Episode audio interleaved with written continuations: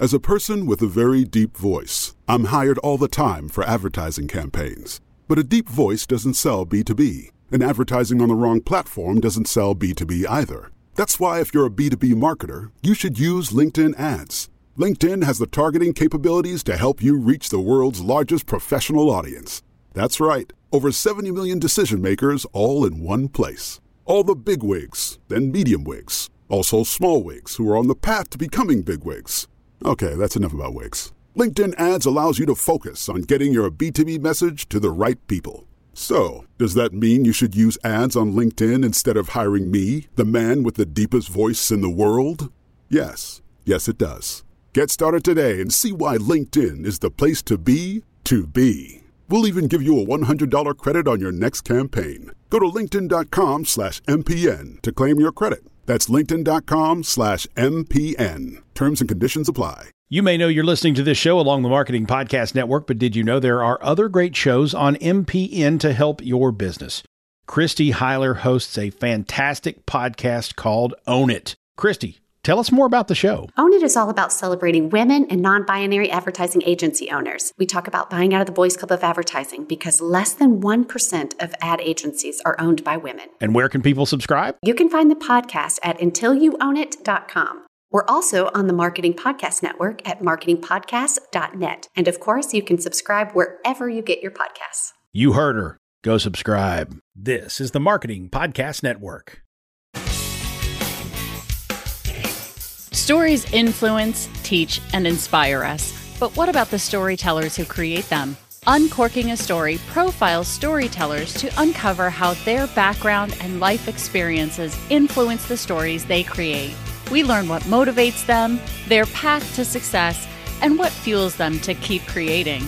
It all starts by asking one simple question Where does your story begin? Welcome to Uncorking a Story. Now, here's your host, Mike Carlin.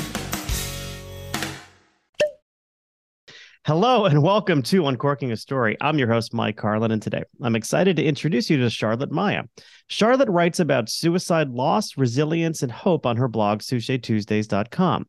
Widowed at 39, when her children were six and eight, Charlotte's writing explores the intersections of grief, parenting, and self care, particularly within the context of suicide.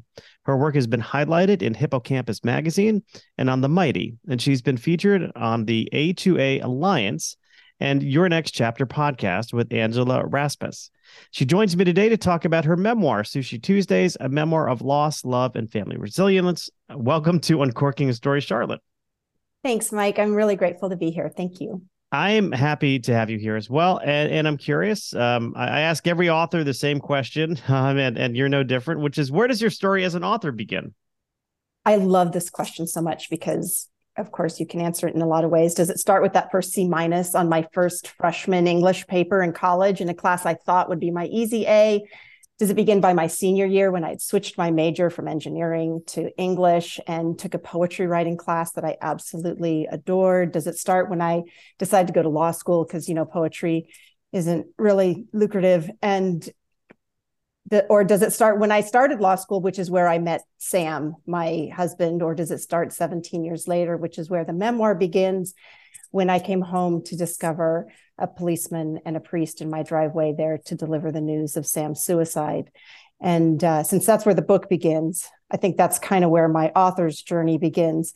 I always thought I would write a book. I never thought it would be about Sam's death. Yeah. Um, I'm curious. It just it's so much to unpack there. I want to go back to a few pivots maybe that you made. Um, one is going from engineering to English, and then you know potentially going to law school. Um, tell me about pivoting from engineering to English because I can't think of two things that are I don't say diametrically opposed, um, but are quite different from each other. What what was going on? Yeah, I started off as an engineering major, so I was taking, you know, calculus, physics, chemistry, the big three we called them, and I took this English class I didn't need to take because I had taken the advanced placement course and I AP'd out of it. And so I thought, oh, this will be a great easy A to balance sort of the math. And I did fine in my physics and chemistry and calculus. And my first paper on my English in from my English class had a C minus, and I just kind of went. um, and then I worked really, really hard. And my next paper, I got a C.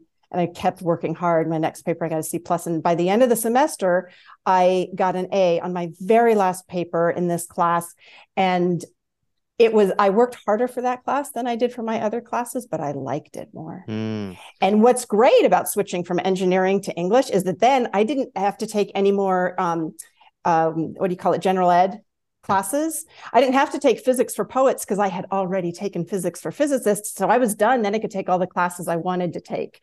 What, so what do you that, think? That's when I just pivoted there. What do you think you had to either learn or unlearn um, when taking that English class to move from a C minus to an A? Mm, one of the things the professor told me, she said, Charlotte, you just have to read more.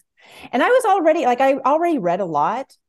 I think I had to learn to dive a little deeper. I think I I think I had to learn just to to go beyond the first draft, go beyond the second draft, go into the third draft. I am never one who likes to do things last minute, so I would finish my papers a week in advance, set them aside, and then come back to it. And I think learning that process and how to dive in, step back, dive back in was one of the things that was really helpful for me as a as a young writer. Yeah. I mean, I think it's different, you know, from you know physics or any kind of math where there there is likely a right or wrong answer right? So you know you, you either solve the problem you you've solved the equation or you haven't. With writing um you know it, it of course is a bit more subjective. So after you put the pen down you know maybe the temptation is to think that you're done. But what mm. I've found and what so many of my authors on the show tell me is that hey that that first draft is never it You've got to keep going back to it. Um, better to get feedback on it before submitting it from some third party. And even though you may not appreciate the feedback at the time, um, it is typically helpful in sort of making you a, a stronger writer. Yes, I think that's true.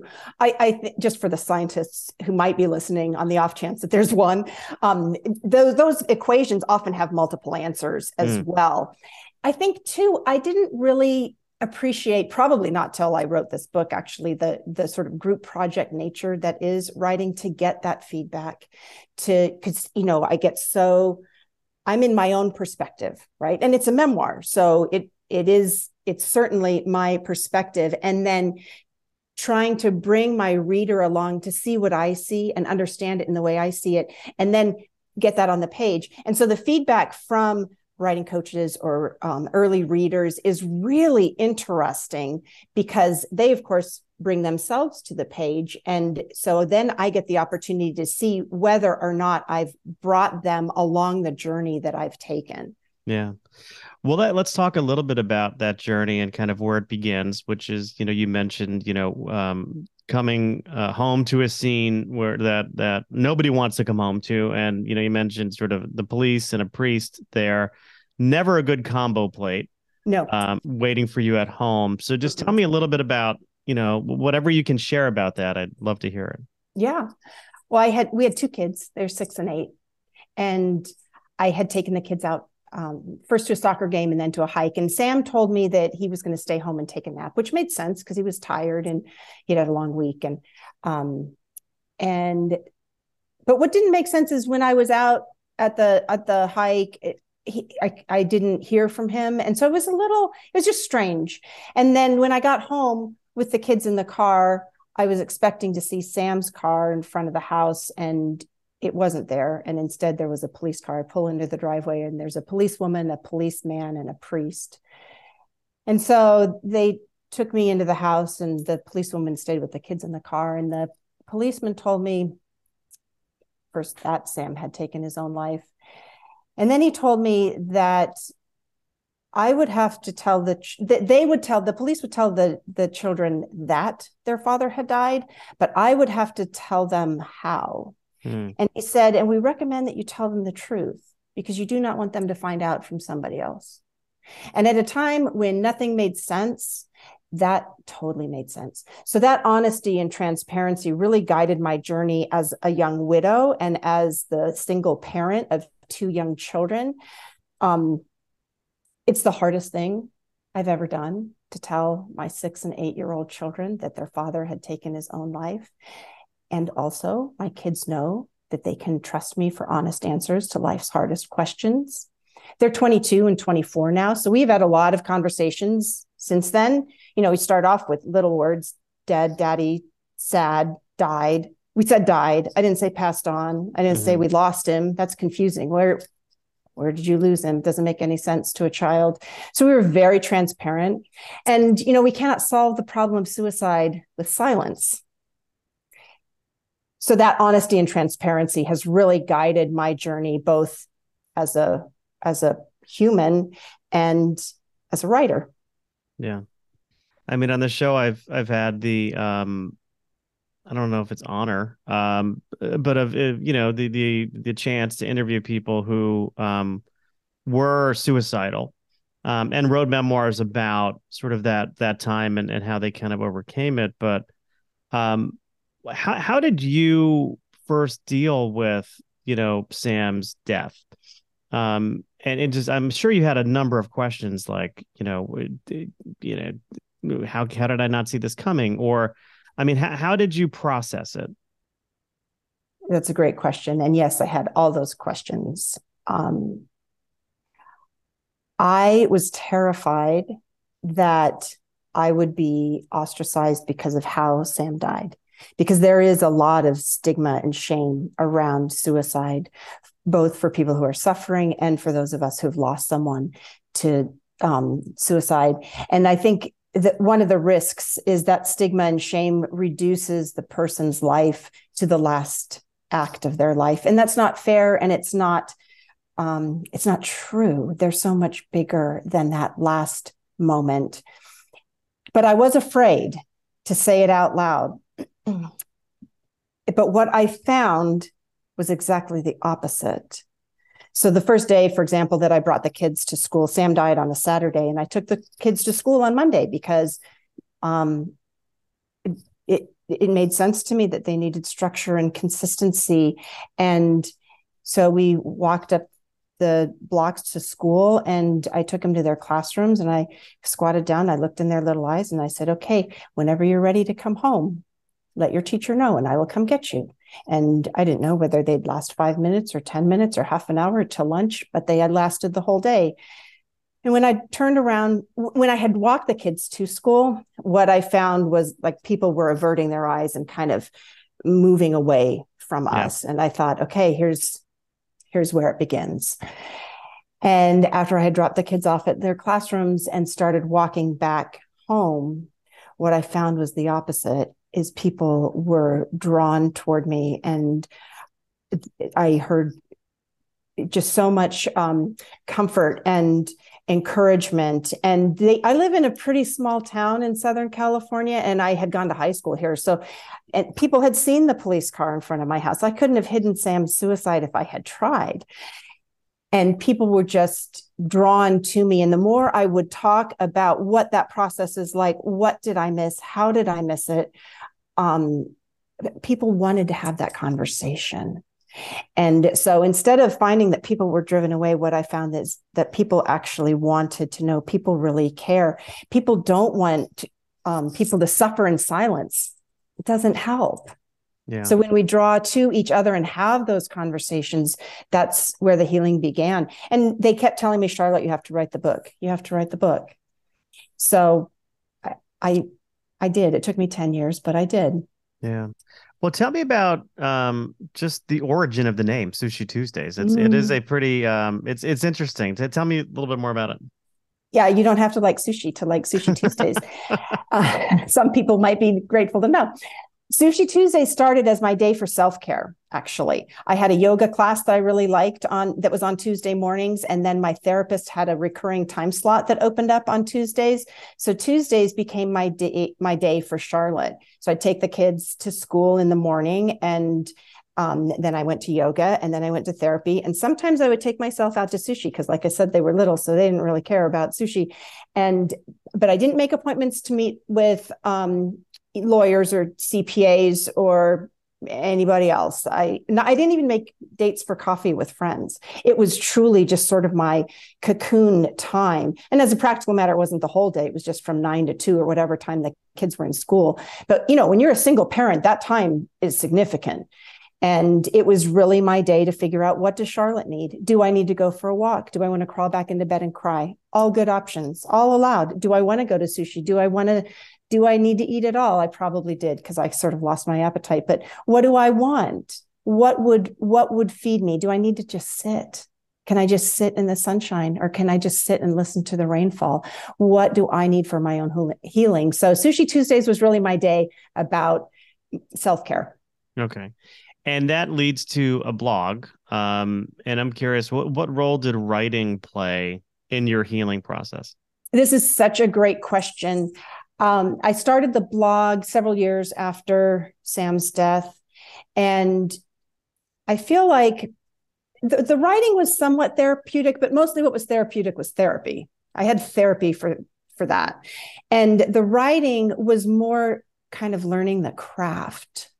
So blog post, as you know, is about a thousand words and a full length memoir is about a hundred thousand words. So I started with the blog because a book was too overwhelming. And after writing a, you know, a bunch of blog posts, I, I kept the post, the the blog going for several years and printed out all the posts. I had a stack. It looked like it was a book, but then when I read through it, it didn't tell it didn't have a beginning middle and end it didn't tell yeah. a coherent cohesive story so i had to kind of step back and go okay how am i going to get there from here and uh, that's when i hired a book coach and and, and handed her the stack let her let her help guide me and uh, so we worked together after six months we worked together for six months and created an outline. It was 100 pages, single space. It was a really robust outline. Yeah. And I, I kind of thought after that that the book would write itself, which it did not.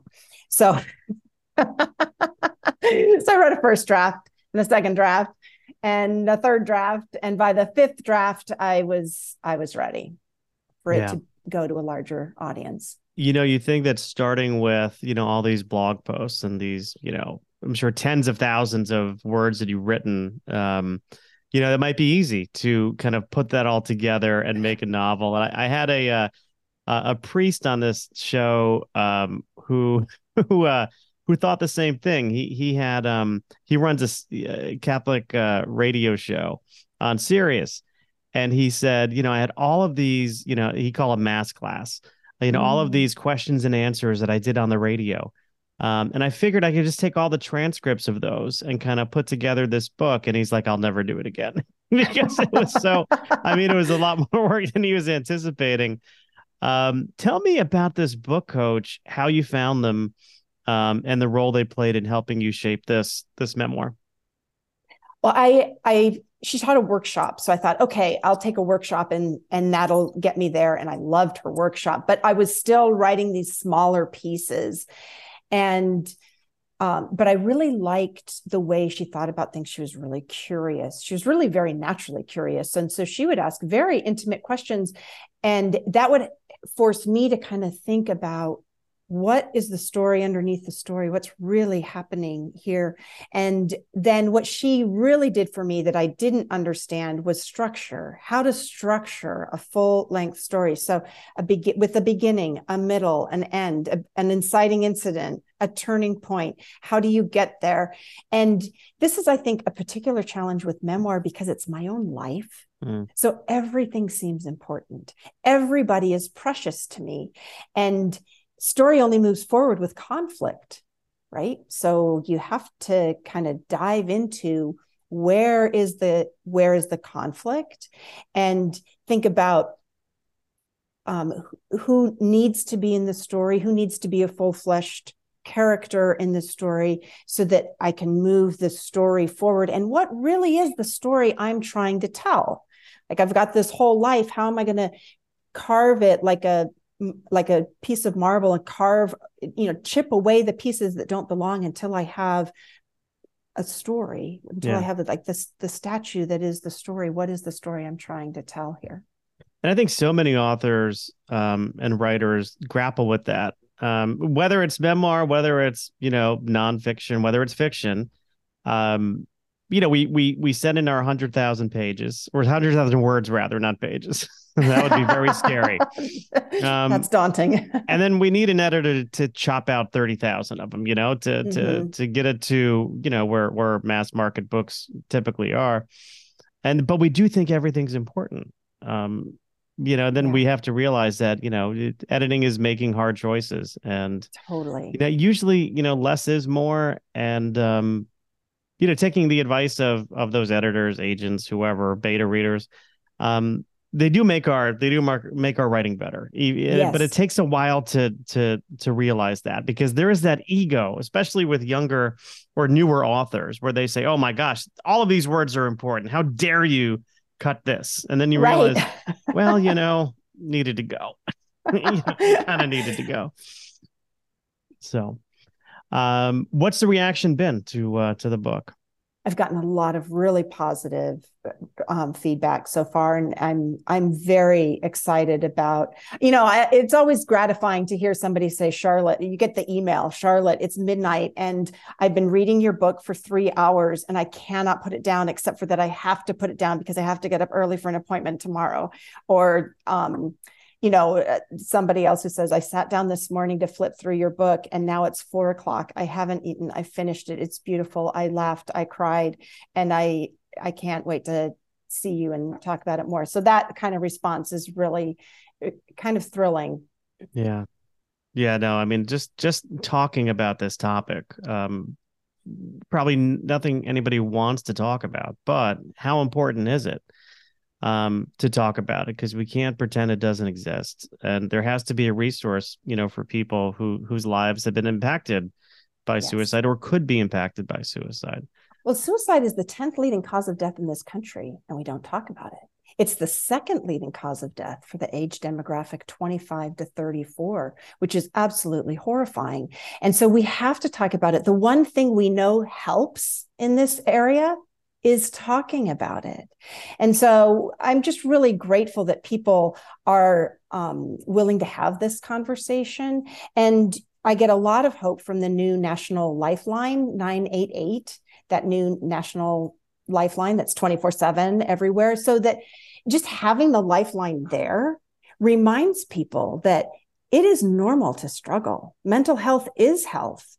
And, and that there are people who care, there are resources, and you don't have to struggle alone. Yeah, and if if you know if I'm remembering some some statistics um, appropriately, um, there's a, a significant difference between men and women in that age group you mentioned, where men are more likely to, you know, die by suicide than women. There is a yeah, yes, in general, three times as many women attempt suicide, but three times as many men die from it. But on there, the CDC just came out with a new report for teenagers, and the statistics for teenage girls are absolutely devastating. Oh wow. So, yes, this is something that we have to do better and we can do better. I really believe that we can and that and that that we will. Um, but it's it, it's important to have these conversations in the same way that we're fluent in matters of physical health, we can become fluent in matters of mental health. And how we talk about it matters. Um, people used to use the phrase committed suicide and you will still hear that. That's a kind of what we're used to hearing. But suicide the reason we don't like the word committed is it has criminal connotations right? You commit a crime but suicide mm. is not a crime it's an illness. And when we understand that it's an illness and we can frame our language accordingly then we can have these conversations that are less judgmental and more healing. And so i know it sometimes seems weird to say suicided for example as a verb but we can get used to that we, we change our language all the time. And so, how we talk about suicide makes a difference. But personally, I'd rather have a glitchy conversation about suicide than no conversation at all. So I, I, I would encourage people, even if they are afraid of making mistake or using the wrong language, um, it, it, there's really no wrong way to have the conversation. And if somebody is truly suffering and they are thinking about it, you're not going to remind them that they're thinking about suicide by bringing it up. On the contrary, if you mention the word suicide or are you thinking of harming yourself or where are you in this process just asking the question opens up the space for an answer and that can save a life yeah and sometimes all all all that's required is a phone call a conversation and but also suicide is an illness and and it's important to it's so thorny and complicated. It was so much easier for me to forgive Sam than it was for me to forgive myself.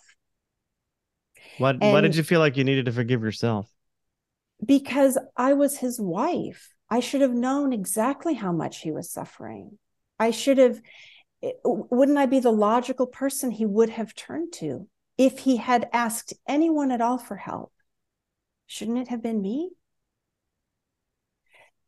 So the guilt when you survive a suicide is terrible, right? What if I'd made that phone call? What did I say? What could I have said different? What did I miss? What did I think was normal stress? What did I think was normal back pain? And and so that sort of po- that the suicide autopsy never ends. There are still times when I'll see something in one of our kids and go, hmm, I wonder if I should have asked Sam about that. Hmm.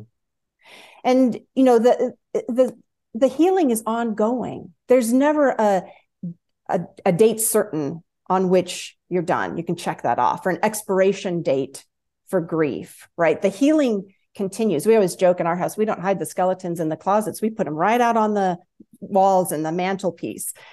Because if you love somebody, that love remembers. And that's a good thing. It's not bad. And so Sam is still a very vibrant, vibrant part of our conversations. And when I when I think about Sam and the mistake that he made, what I mean by the mistake that he made is that he didn't ask for help. That's the mistake he made. Shortly, a year after Sam died, another cousin died from cancer, and she'd been fighting cancer for a couple of years. She was 33. And at the funeral, one of the other cousins said, You know, Carol um, was fighting for her life, and Sam threw his away. And it made me really mad because Sam was fighting just as hard. Carol had chemo, she had doctors, she had therapists, she had people showing up with casseroles, and she had people offering to drive carpool and watch the baby. And Sam was fighting alone. Don't fight alone. We don't have to fight alone. And so that that is but it's hard. It- suicide is a very complicated, thorny grief to untangle. Yeah. Um, have your kids read the book? Yes. Um, well, one of them has read it beginning to end. One of them has read most of it. Anything that the kids were in was probably in a blog post that I had already run by them. It is very hard for them to read. And also, the one who's read most of the book, but not all of it, said, Mom, you did a really good job of making sure this was from your perspective. And I really appreciated that because he was six when his father died. And so I remember some of the things he said, but his experience of grief is different than mine. Yeah, and and they're not only reading, of course, about their father, they're reading about you. Um, and kind of getting to know you in a way that maybe some children don't really get to know their their parents that intimately. and maybe don't want to, Right. because we don't always like to think of our parents as the full range of their human experience. Yeah. That's that's interesting. Um, my parents are 90 and 89. Mm, And um, you know, I'm seeing them in a much different way than I saw them when I was growing up. Um, because when I was growing up, they were these like, you know, hardworking, um, you know, had all the answers, never needed help. Um, and now I see them in their later years and um, you know, the, the mental yeah, they're- slowing down. You know, my mother Yeah. can't remember anything. Still very happy person, but you know, she can't remember a thing. And my father's now the primary caretaker in a role that he never had. So I'm actually, and now that I have my Mm. own children who are adults, I have, I think, much more empathy now for my parents than I certainly than I could have um, before. But now I'm kind of seeing them in a, in a completely different light, and not necessarily one that I needed to or wanted to, but it's it's a circle of life thing, I guess. Well, I think it's hard too when you see your parents struggle and suffer and and if they especially if they had always been robust and strong your whole life, it, it's it's part of the loss of who they were and then the pressure to step up and then be the caretaker maybe yourself. It's a the sandwich situation yeah. is real. That's right. That's right. I feel like I just got rid of my kids. I know. Uh, I don't want to say yeah, got rid of them, right? But you know, they're for the most part out of the house. They're all you know in in college, and they yeah. come back in the summers. But now it's like, whoa! Now I have to. I've got to change diapers for older people now. It's... So I feel like this. So uh, um, as as you know, if you've read the book, I I did accidentally fall in love with the most eligible widower in town, and we got married, and um, so we have four kids, and now they the youngest of our collective four is about to graduate from college. Knock on wood, and I feel like I'm launching this book, and now Charlotte has finally figured out what she wants to do with her grown up life. So it's I feel that like okay, I did I I launched the children and now I get to grow up too. Yeah. I have to ask about um, what's over your right, I'm sorry, your left shoulder. No, your right shoulder. I get my right and left mixed up. Tell me about that that painting. It looks like a painting. Rain and Shine. It is a yeah. painting, Rain and Shine. When Tim and I got married, the first song, our first dance was Come Rain or Come Shine. And because we had both been widowed, um, we knew what for better and for worse looks like in sickness and in health. Tim's first wife, Debbie, had died from colon cancer when she was 41. So, you know, our top 10 list of bad days around here is pretty harrowing. And so we, um, but you know, if, if, if you can love through rain and shine, that's everything. Yeah, that's beautiful. Um, well, I want to ask you some light questions. Yes, um, great. So, and one one of the ways in which I get to know my my guests a bit more is through pop culture. So, I'm curious, Charlotte, when you were growing up, what were some of your favorite things to watch on TV? Okay, I am one of the worst television watchers you will probably ever interview. I um I, in high school, I remember sometimes sneaking home um, and trying to get home early enough so that I could get watch an, uh, an episode, a rerun of Charlie's Angels before my parents came home and I had to start home. Yes, exactly. um, I think I watched a little Cheers. Um, I just I wasn't a, a big television watcher. I'll tell you, my my father read the entire Lord of the Rings trilogy to my sister and me. And he, I think we were in junior high when he started. And I think I was a junior or senior in high school by the time we got to the end of that trilogy. So that kind of lets you know where my my my nose was usually in a book. Well, tell me, uh, well, if not for not not TV, tell me what were your uh, favorite authors, favorite types of book to read when you were growing up? Well, of course, I loved Charlotte's Web. Um, mm. Nancy Drew, I read a lot of Nancy Drew when I was little. Where the Red Fern Grows was one of Wilson Rawls, one of my favorites. Um, those are some of my favorites as a okay. young child. Yeah. Fair enough. Uh, what about music when you were growing up? Were you, uh, did you enjoy music? I took a lot of piano lessons. Um, and so it was kind of a treat when I got to listen to pop music. Um, I loved Billy Joel, David Bowie, um, Depeche Mode in high mm. school. I listened to a lot of Depeche Mode, um, Pink Floyd. Oh, David Gilmour, one of my favorite guitar players, hands down. Such a great tone. Yeah. I got to see Billy Joel this past summer at Madison Square Garden. Um, and I think I cried three or four times um, mm. during that show you know, it was so such a powerful show. I, I mean, I've loved his music forever, but hearing it live and then just the way some of those songs hit me as an adult, um, yeah. like my life, um, which was the theme song to Bosom Buddies. I know you were not a big TV person, but there used to be a show called mm-hmm. Bosom Buddies with Tom Hanks, Tom Hanks, uh-huh. Peter Scolari. Um, and uh, that was the first time I ever heard that song. Moving out was was in the uh, uh, the theme song to that show. And but I heard that song, and I'm not moving out. Um, my life, mm-hmm. and um, because moving out was one of the other songs that I started bawling during.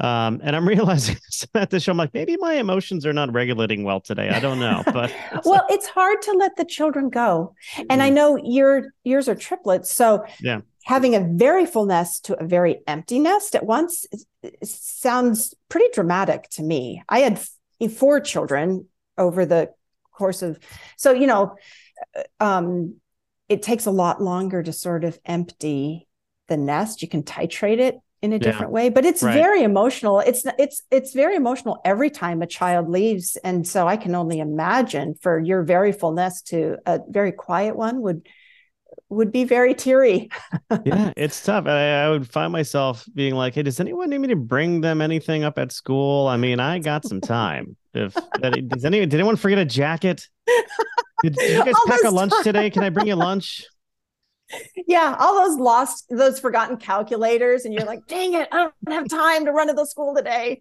Now you kind of like, no, dad, it's fine. Although, yeah, yeah, the cat's know. in the cradle is real. Yeah, yeah, absolutely, absolutely. Um, in terms of publishing, um, what what were some lessons you felt like you may have learned the hard way going through the publishing process? Mm, that's an interesting question. I think I was really naive about what it takes to get a book from Word document into bookshelves. And I don't think that's bad because I think you have to do all the steps at, in order. And so when I when I finally had a manuscript that I was really excited about and ready to share with the world, then um, I learned I had to get an agent. I was like, oh, well, that sounds how how do you do that? That's right. so I did that. And then, you know, she started pitching publishers and like, okay, well, how do we do that? I just feel like, I guess I just kind of learned along the way. And in some ways, everything was sort of a surprise. I guess I, I, just I don't know. I like learning, so maybe that just worked in my favor. That I would get to you know get to the next place and go, okay, now what I need. Um, now now I need a publicist. How exciting is that? So and I know you found and a good here one. we are. I did. I know you because they found me, but no, I actually know your publicist pretty well, and she's fantastic. Yeah, um, she's fantastic. But finding the agent, I'm curious. Um, how, how did you find your agent? How long did it take? So the book coach that I mentioned, one of the things that she does her workshops are 10 weeks long and during one of the weeks she always has an author visit and i always liked going to the author visits because i always learned something and she invites alumni from the workshop to go to that author visit and then after covid she started doing the author visits online which was fantastic because then it was a lot easier for me to zoom in for an hour to meet the author. And i felt like i always learned something from the author. So one of the weeks or one of the workshops, uh, this agent came on to talk about the publishing process. Oh, this is perfect because I have a manuscript and now I have to find an agent. And she talked about the different options for publishing. And she was very generous with her information and her time. And at the end of the Zoom, she gave us her email. And so I emailed her because I had some questions about some of the different publishing options. And she said, Your book sounds so interesting. She said, I don't have time right now to agent anything, but I am curious and I'd like to read it. So would you mind sending it to me? I said, Sure, no problem. And in the meantime, she had given me some other resources and I had started pitching other agents. And so I sent her the manuscript and I didn't hear back from her for a couple weeks. So I thought, okay, well, she um, doesn't really have anything good to say. So she's not saying anything at all. And then I got an email from her on a Sunday saying, Would you have time to talk Monday or Wednesday? So of course I said yes, Monday. And um, and I sort of prepared myself for the feedback she was going to give me. It's you know it's it's beautiful but it's too long you need to cut out 50 pages or it it's beautiful but you need to finish it earlier or you need to start it faster or whatever it was going to be. And i i just really put myself in the mindset that whatever information she's willing to give me is a win because it's more information than i would have had without whatever she has to say. So i pick up the phone we start chatting and she's going on and on about how beautiful this book is. And about 15 20 minutes into the conversation i said can i can i ask a really stupid question and she said, Yes. I said, Are you offering to represent me? And she said, Oh, yes. so, so in some ways, it's sort of the dream scenario because I got a an agent. I found an agent who just really loved this manuscript, and she had very few little like polishing changes, and was ready to go Yeah. So she just really got it. She got the story. She got that how important it is to talk about suicide. How um how uh, um how we can talk about suicide in a way that is gentle and humanizing and true and honest. It's um and and here we are. And here we are. And it, it I mean, you have so much to thank that that book coach for as well. Um, yes, because you know it sounds like she really helped you get this from idea to manuscript to story. And then of course you know the link pretty much direct link to to that agent. Um, mm-hmm. but yeah. it is uh it is fantastic. Um anything you would tell your younger self? Let's say you could go back in time and, and maybe it's you know the, the younger charlotte who's getting those c minuses in on those papers. Um anything you would whisper into her ear you know from your your sort of you know who Charlotte is now, what what would you tell the younger Charlotte if you can give them her some words of advice? I think I might tell her something that I tell my own kids a lot, which is that the universe is already saying yes. You just have to ask. You might have to keep asking, and asking can be the hardest part, but just keep asking. The universe is already saying yes. All right, just keep asking. Uh, Charlotte, um, if people want to reach out to you, do you have a website or social media that we can point them to? I do. Charlotte Maya, it's charlotte-maya.com.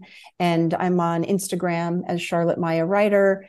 And um, there's an email on my on my website. The website has all the links. So that's the usually the easiest way to go. All right. We'll be sure to put the website and all of those other links in our show notes. Uh, Charlotte, thank you so much for stopping by Uncorking a Story and letting me uncork yours. Mike, thanks so much for including me. Appreciate it.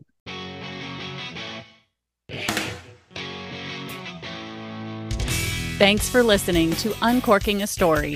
If you'd like more information about today's guest or to find out more about Mike, go to uncorkingastory.com. If you enjoyed the show, please subscribe, rate, and review us at Apple Podcasts, Spotify, or wherever you get your podcasts. Tune in every week to hear Mike Carlin uncork a new story.